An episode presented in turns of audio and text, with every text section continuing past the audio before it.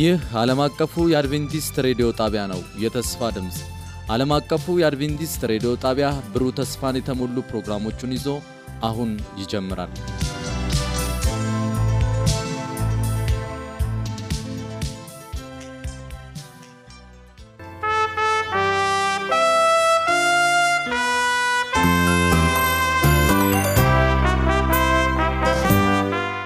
ማንም ታናሽነትህን አይናቀው። ይህ ከወጣቶች መንፈሳዊ አገልግሎት የምናገኘውን በረከት የምናቀርብበት ሳምንታዊ መሰናዶ ነው።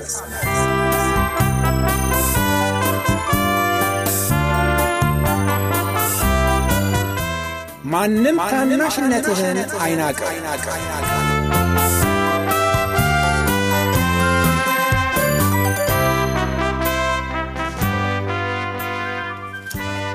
ጤና ይስጥልን አድማጮቻችን እንደምትሰነበታችሁ።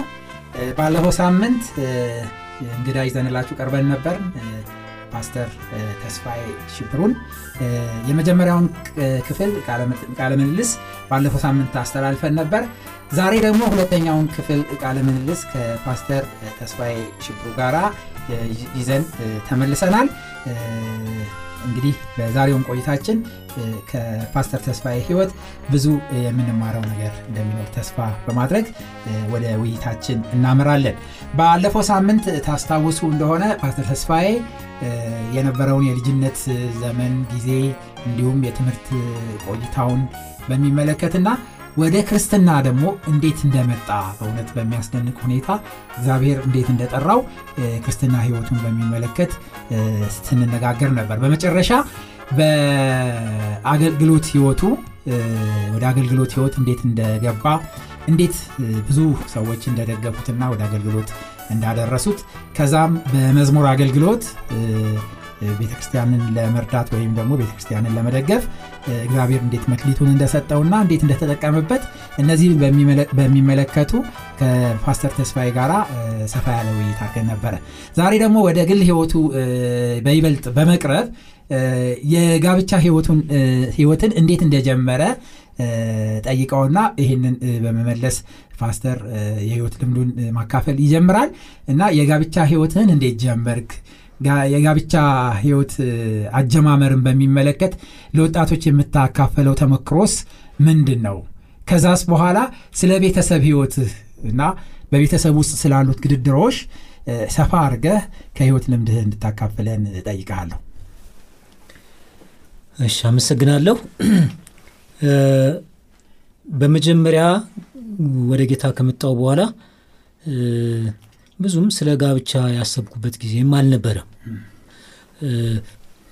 ትኩረት የነበረው አገልግሎት ነው። ስለዚህ አገልግሎት ላይ ነው ማተኩረው። ግን አንድ ጊዜ ፓስተር ጸጋዬ የተባሉ ፓስተር ነበሩና እሳቸው በአገልግሎት በስብከታቸው ላይ አንድ ነገር ሲናገሩ ሰማሁ ለወጣቶች እና ምን ብለው ተናገሩ? ወጣቶች ልጆች አሉ ከ13 ዓመታችሁ ጀምራችሁ ስለ ጋብቻ ጸልዩ። ከዛ እንዴ አልኩኝና ምን ማለታቸው ነው?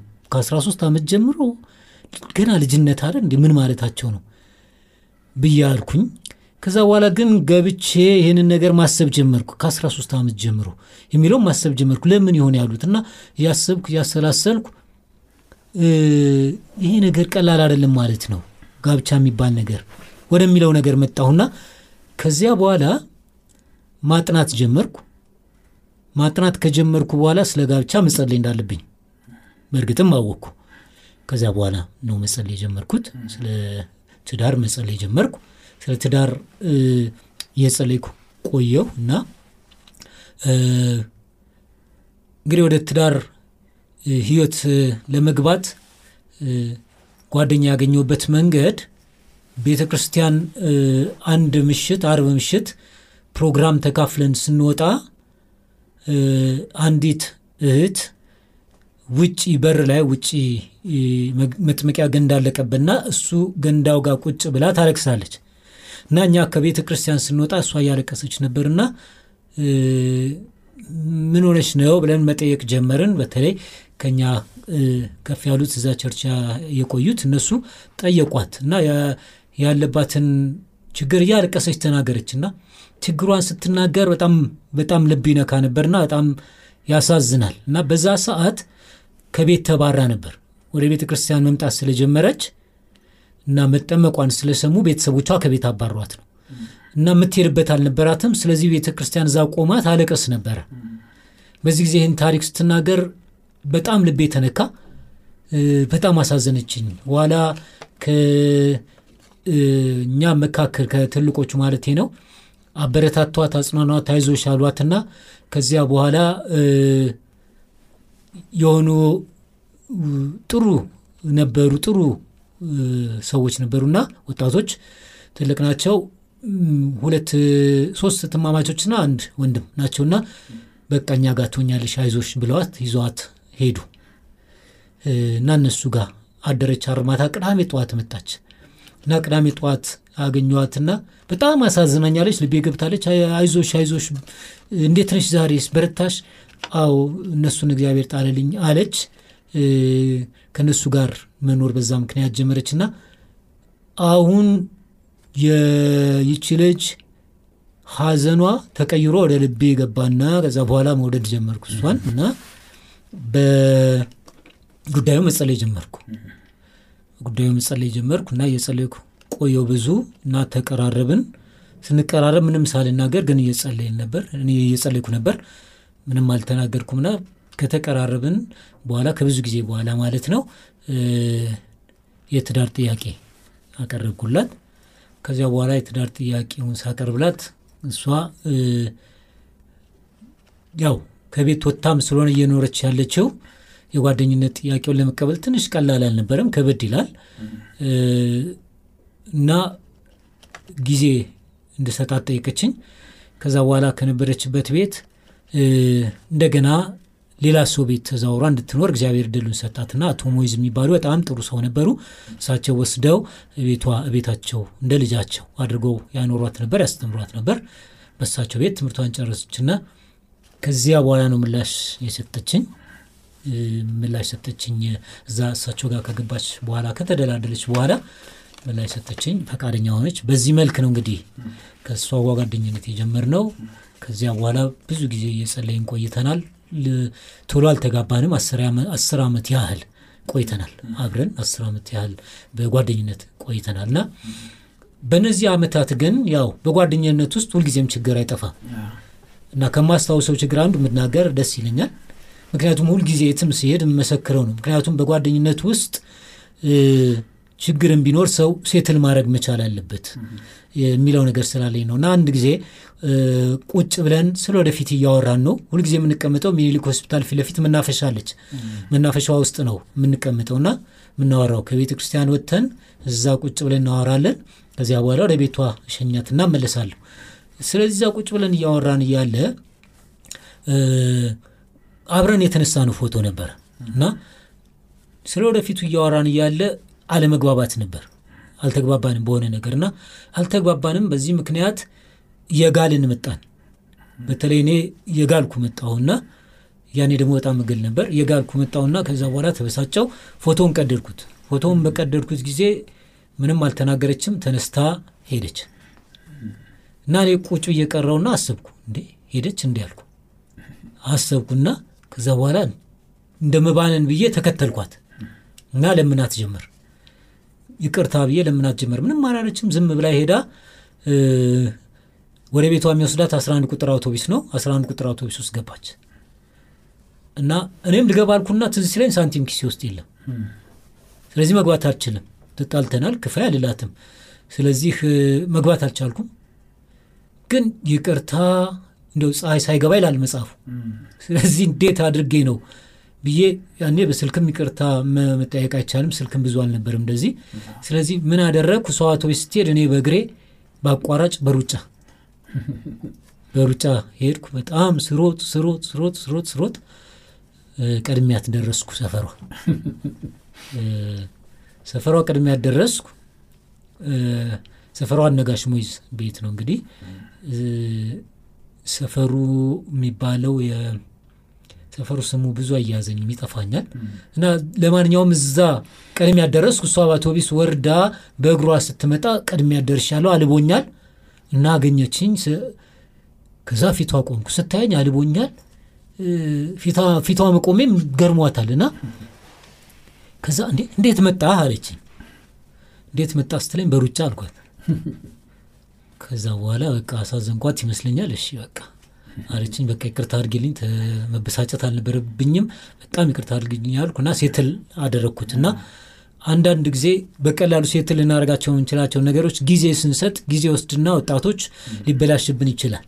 ስለዚህ ጊዜ ወስደን እንዳይበላሽብን በጊዜ መፍታትና ይቅርታ መጠየቅ መልካም ነው።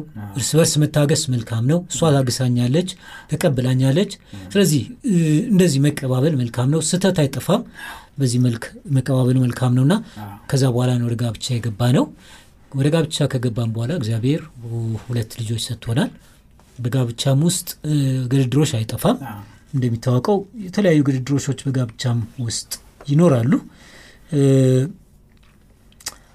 እንግዲህ በተለይ ብዙ ጊዜ ገንዘብ አጠቃቀም ላይ አለመግባባት ይፈጠራል። የቤት ፕሮግራም ላይ አለመግባባት ይፈጠራል። ማካሄድ አለብን፣ አይ ስራ ነው፣ እንደዚህ የሚሉ ነገሮች አለመግባባት ሊፈጥሩ ይችላሉ እና እንደ ቻለንጆች ናቸው። እንዲህ እንዲህ አይነት ነገሮች ይኖራሉ በቤት ውስጥ ልጆችን በማሳደግ ጉዳይ እንደዚህ ነው ማሳደግ ያለብን፣ እንዲህ ነው መሆን ያለበት ልንቆጣቸው ይገባል፣ ልንቀጣቸው ይገባል፣ አይገባም በሚል በእንደዚህ አይነት ነገሮች አንዳንድ ጊዜ ቻለንጅ ሊኖር ይችላል በቤተሰብ ውስጥ ግን በንግግር በምክክር ይፈታል። እኔ ባለቤቴን በጣም ማከብራት ማለት መወድላት ነገሯ ውይይትና ንግግር ትወዳለች። ስለዚህ ምንም አይነት ነገር ቢከሰት ወደ ውይይት ነው የምትመጣው። ስለዚህ ተለይተን ልጆች ከ- ከ- ከመጡም በኋላ ተለይተን ነው ልጆቻችንን አስቀምጠን እኛ ተለይተን ቁጭ ብለን እናወራለን። ነገሮቻችንን ሴትል እናደርጋለን እና በጋብቻ ውስጥ ውይይት አስፈላጊ ነገር ነው። ቁጭ ብሎ መመካከር አለበለዚያ ያለውን ነገር በውስጥ ዝም ብለን ይዘን ሳንነጋገርበት ከቆየን ችግር ያመጣል። መቼም ማምጣቱ ማይቀር ነው እና በእኔም ህይወት አንዳንድ ያመጣቸው ችግሮች አሉ። አይቀርም ማምጣቱ። ስለዚህ የተሻለው ነገር ያየሁት ምንድን ነው? ሰው ቁጭ ብሎ ሲወያይ መልካም ነው። ተነጋግሮ ችግሮችን መፍታት ይችላል እና ግድድሮች አይጠፋም፣ ግን ቁጭ ብለን ብንፈታ መልካም ነው። በጣም ግሩም የሆነ ምስክርነት ነው ወንድም ተስፋዬ እስቲ ከወንድም ተስፋዬ መዝሙር አንድ መዝሙር ሰምተን እንደገና ወደ ውይይታችን እንመለሳለን okay በጣም ጥሩ። እንግዲህ ውይይታችንን ስንቀጥል ጋብቻን በሚመለከትና እንዴት ወደ ጋብቻ ህይወት እንደገባ ለወጣቶችም ደግሞ ጥሩ የሆነ ምክር እ፣ እያሳተፍክ ነበር። ምንም ቅሬታ ቢመጣ ምንም ጥል እና ማንኛውም አለመግባባት ቢመጣ ፀሐይ ከመግባቷ በፊት ከአውቶቢስ ጋር እንኳን ሮጠውም ቢሆን ነገሮችን ማስተካከል እንደሚገባ ከህይወት ልምድ ጥሩ አድርጋ አካፍልሃል እና ይሄ በጣም ደስ የሚል ልምድ ነው። ወደ ሌላው ጥያቄ ከመምጣቴ በፊት ግን እዚህ የጋብቻን ጉዳይ ከመጠቅለላችን በፊት እርግጠኛ ነኝ ልጆች ወልደሃል እና ስንት ልጆች አሉ እና በልጆች አስተዳደግ ላይስ የምታካፍለን ነገር አለ ወይ? ከልጆችህስ የተማርከው? እና ልጆችህም ደግሞ ከአንተና ከባለቤትህ ያገኙት አመራር በክርስትና ህይወታቸው ውስጥ እንዴት እየሄዱ እንደሆነ ይህንን ሰጠህን ወደሚቀጥለው ሀሳብ እንሄዳለን። ሁለት ልጆች አሉን፣ አንድ ወንድ እና አንድ ሴት እና እነዚህን ሁለት ልጆች በማሳደግ ረገድ ብዙ የምንችለውን አድርገናል ያደረግን ነው ለማለት እደፍራለሁ። የመጀመሪያው ልጆችን በማሳደግ ረገድ አስፈላጊው ነገር ልጆቻችንን በመንፈሳዊ ነገር እንዲያድጉ ማድረግ ነው የመጀመሪያው ነገር።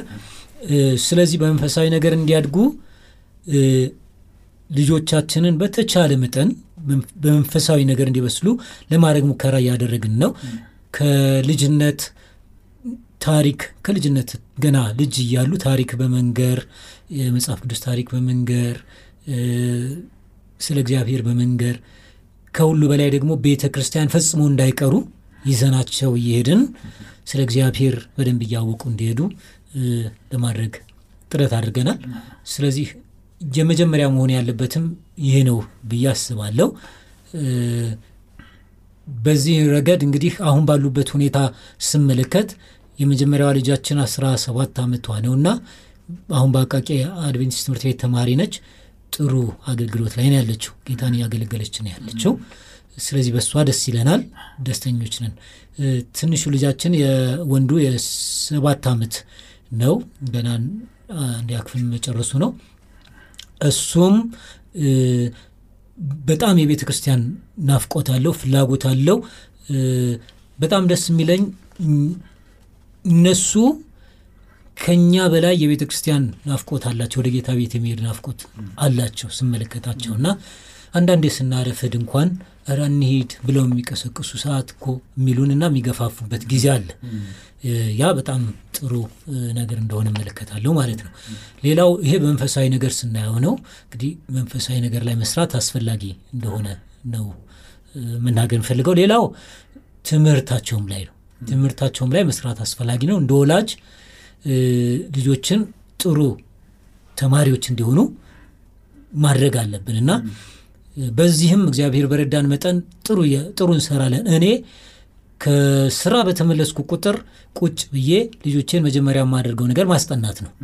አስጠናችኋለሁ፣ የቤት ስራቸውን አርማለሁ፣ አስተካክልላችኋለሁ፣ አስጠናችኋለሁ እና ጥናትን በግላቸው በደንብ እስኪለምዱት ድረስ ነው የማደርገውና ማስጠናቸው። አሁን ትልቋ ልጄ ከተወሰነ ጊዜ ወዲህ አስጠኛ አትፈልግም፣ በራሷ ነው የምታጠናው እና እስከዛ ደረጃ እንዲደርሱ በማለት አስጠናቸዋለሁ። እና እሷ አብዛኛውን ትምህርቷን ጥሩ ውጤት ያመጣች ነው እስካሁን የደረሰችው። እንግዲህ ወደ ላይ ከፍ እያለች ከመጣች በኋላ ትንሽ የቀነሰች ስድስተኛ ሰባተኛ አካባቢ ብትወጣም ከዛ ፊት ግን ከአንደኛ ጀምሮ እስከ ሶስት ነበር ብትወጣው። አንደኛ ብዙውን ጊዜዋን አንደኛ ነው የወጣችውና ጥሩ እግዚአብሔር ረድቶን ጥሩ ነበረች።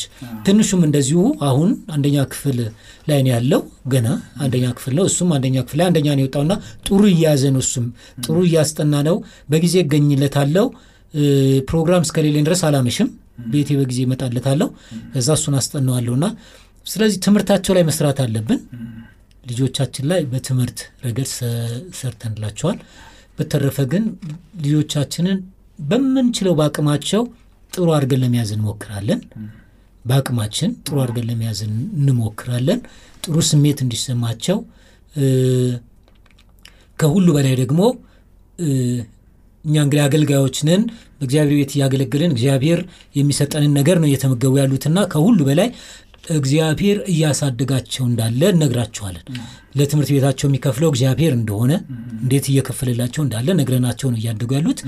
እንዴት እግዚአብሔር እየረዳቸው እንዳለ ለእግዚአብሔር ጥሩ ስሜት ይኖራቸዋል፣ ለቤተ ክርስቲያንም ጥሩ ስሜት ይኖራቸዋል እና ያንን እያስያዝናቸው ነው እያደጉ ያሉትና እንግዲህ አስተዳደግ ላይ እነዚህን ሁሉ ነገሮች አስፈላጊ ናቸው። ምንችለውን ያርግን ነው። በጣም ጥሩ ነው ተስፋዬ። በቀደም ሲል ባለፈው ውይይታችን ላይ ታስታውስ እንደሆነ እንደነገርከን በዓለም በነበርክበት ጊዜ እነዚህ አራት ነገሮች ዘፈን፣ ኳስ ጨዋታ፣ ቁማር እና ፊልም ማየት በጣም አድርገው ህይወትን እንደተገዳገዱት እና ሊጥሉ ሁሉ እንደደረሱ አይነት ነግረህን ነበር እና በጣም ጥሩ ውጤት ያመጣ ተምረህ ወደ 12ኛ ክፍል ስታጠናቅቅ ውጤት ሳይመጣልህ ወደ ዩኒቨርሲቲ ሁሉ እንዳልገባ ሁሉ ስትነግረን ነበር እና ጓደኞች ጥለው ወደዛ እንዲሄዱ። ነገር ግን ከዛም በኋላ አሁን እንደምናየው ከሆነ በዚህ በአገልግሎት ዘርፍህ በአሁኑ ሰዓት በስነ መለኮት ትምህርት ዲግሪህን አግኝተሃል። እንደገናም ደግሞ በወንጌል አገልግሎት ሌላ ሁለተኛ ዲግሪ ሰርተህ አሁን በከፍተኛ ኃላፊነት በኢትዮጵያ ዩኒየን ሚሽን በከፍተኛ ኃላፊነት በመጋቢነት ክፍል እያገለገልክ ነው ያለኸው እና እግዚአብሔር አምላክ ያለፈውን ህይወትህን ለውጦ ውጤታማ አድርጎ ለዚህ ደረጃ እንዳበቃህ እኛም ምስክሮች ነን እና ይህንን የእግዚአብሔርን ውለታ እንዴት ነው የምታየው? ከዚህ አንጻር ደግሞ አሁንም ከእግዚአብሔር ጋር በመራመድ የወደፊት እቅድህ ምንድን ነው? ይህንን እስቲ ብትነግረን። በፊትም ቢሆን ትምህርት እወዳለሁ፣ አልጠላም። ግን እነዛ ነገሮች ይዘውኝ ነው። በጣም ከአቅሜ በላይ ሆነብኝ ይዘውኝ ውጥር አድርገው ይዘውኝ በዛ ምክንያት ነው እንጂ በጣም የትምህርት ፍላጎት ነበረኝ። እና ውጤት ባልመጣልኝ ጊዜ በጣም ተከፍቻለሁ፣ አዝኛለሁ። እና የማታ ተምሬ ለማሻሻልም ሙከራ አድርጌ ነበር። እና የተወሰነ ነው የተሻሻለው። እንግዲህ ከዛ በኋላ እንደሚፈልገው አይሆንም፣ እንደ ቀኑ ትምህርትም ስለማይሆን ማለት ነው እንደሚፈልገው አይሆንም እና በዛም ማሻሻል አልቻልኩም። ግን ሁል ጊዜ ግን ጌታን ካገኘ በኋላ እጸልያለሁ። ትምህርት መማር ስለምፈልግ እጸልያለሁ፣ በጣም እጸልያለሁ፣ እጸልያለሁ። ጸሎት ለብዙ ዓመታት እጸልያለሁ። ትምህርት ጌታ በር እንዲከፍትልኝ ማለት ነው። ሰባት ዓመት ያህል ይመስለኛል የጸለይኩት ትምህርትን ጌታ እንዲያስተምረኝ እና በግሌ የመማርበት አቅም አልነበረኝም። ስለዚህ ጌታን ነበር የምጠብቀው። ከዛ በኋላ እግዚአብሔር እድሉን ሰጠኝና መማር ቻልኩኝ። በትምህርት የምፈልገው የምፈልገውን ነገር እያገኘው እስካሁን ደርሻለሁ። ለዚህ እግዚአብሔርን በጣም አመሰግናለሁ። ያጎደለብኝ ነገር ስለሌለ ማለት ነው። በዚህ ጉዳይ የወደፊት በዚህ ስኬታማ ያደረገኝ እግዚአብሔር ነው፣ እኔ አይደለሁም፣ በራሴ አይደለም፣ እግዚአብሔር ነው። የምፈልገውን የውስጤን መሻት ስለሚያውቅ እግዚአብሔር መልሶ ያንን ነገር ሰጠኝ ማለት ነው የሚችለው እና እሱ ነው በር የከፈተልኝ። ለዚህም ደረጃ ያበቃኝ እሱ ነው። ከዚያ ውጭ ግን በትምህርት ይህን ያህል ይሄዳለሁ ብዬ አላስብም። ወደ ጌታ ባልመጣ ኖሮ ወደ ጌታ ባልመጣ ህይወትም ጥሩ አይሆንም ነበረ። ምክንያቱም ኳስ ከምጫወታቸው ልጆቼ ጋር አንዳንድ ነገር እየጀማመርን ነበር። መጠጥም ብዙም ባይሆን ትንሽ እየጀማመርን ነበር እና ምናልባት ብዙዎቹ አሁን በኳስ አብረው የሚጫወቱ ህይወታቸው አልፏል በተለያየ ምክንያት። የኔም ህይወት አይታወቅም ነበር፣ ግን ጌታ ታደገኝ። የፈቀደው ነገር ስለነበር በእኔ ህይወት ውስጥ ስለነበረ ነው ይህንን ያደረገውና በዚህ ምክንያት እሱ ስላስተማረኝ አሁን ያለሁበት ጋር ለመድረስ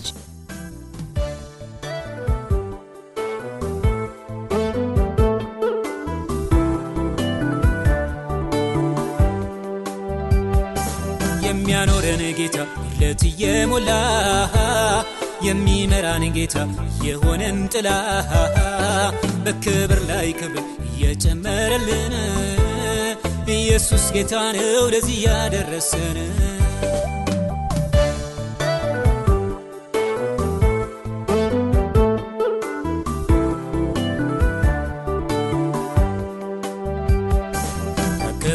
ከመሬት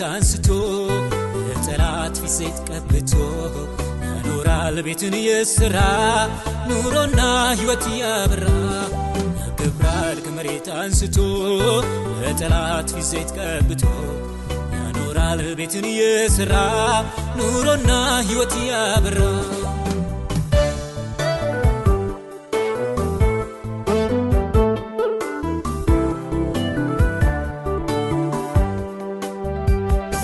ማደሪያን ልሰራ ድካምን ልፋትን አይቻለሁና እስራለው ቤትን እንዳለው ለዳዊት ጌታ ቤት ሰራለት።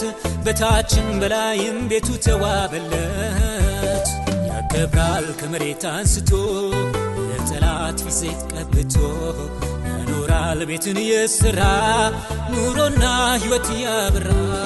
ያከብራል ከመሬት አንስቶ ለጠላት ፊት ቀብቶ ያኖራል ቤትን የሥራ ኑሮና ሕይወት ያበራ።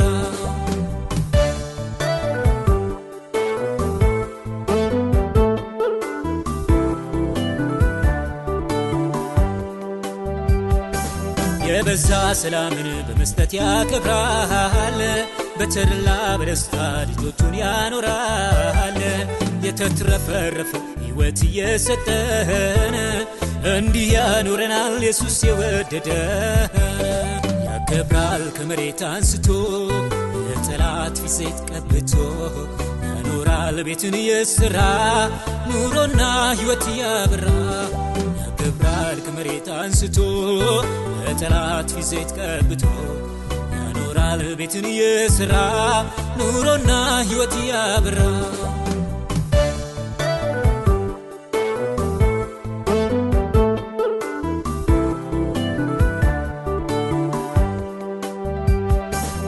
ኢየሱስን ማምለክ እጅግ ማትረፊያ ነው። ለምድር በረከት ለሰማይ ተስፋ ነው። በማዳኑ ሥራ ታምነው ለሚኖሩ ራሳቸውን ያያሉ በሁሉ ሲከብሩ ያከብራል ከመሬት አንስቶ ለጠላት ፊት ቀብቶ ያኖራል ቤትን የሥራ ኑሮና ሕይወት ያበራ ያከብራል ከመሬት አንስቶ ለጠላት ፊት ቀብቶ። ያኖራል ቤትን የሥራ ኑሮና ሕይወት ያበራ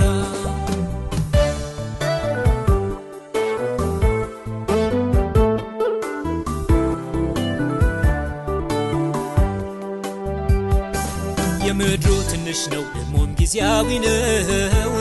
ጌታ ያሰበልን ከዚህ ያለፈ በልብ ያልታሰበ በአይን ያልታየውን መኖሪያም በሰማይ ያዘጋጅቶልናል።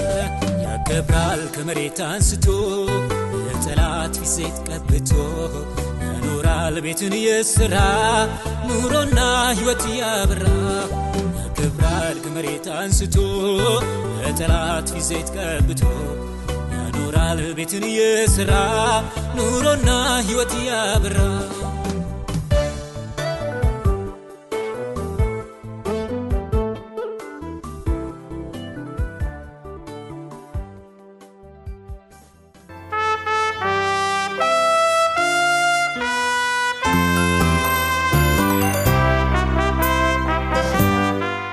ማንም ታናሽነትህን አይናቀው።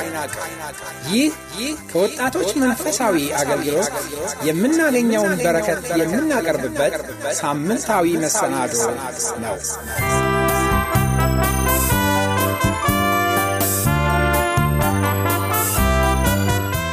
ማንም ታናሽነትህን አይናቀው።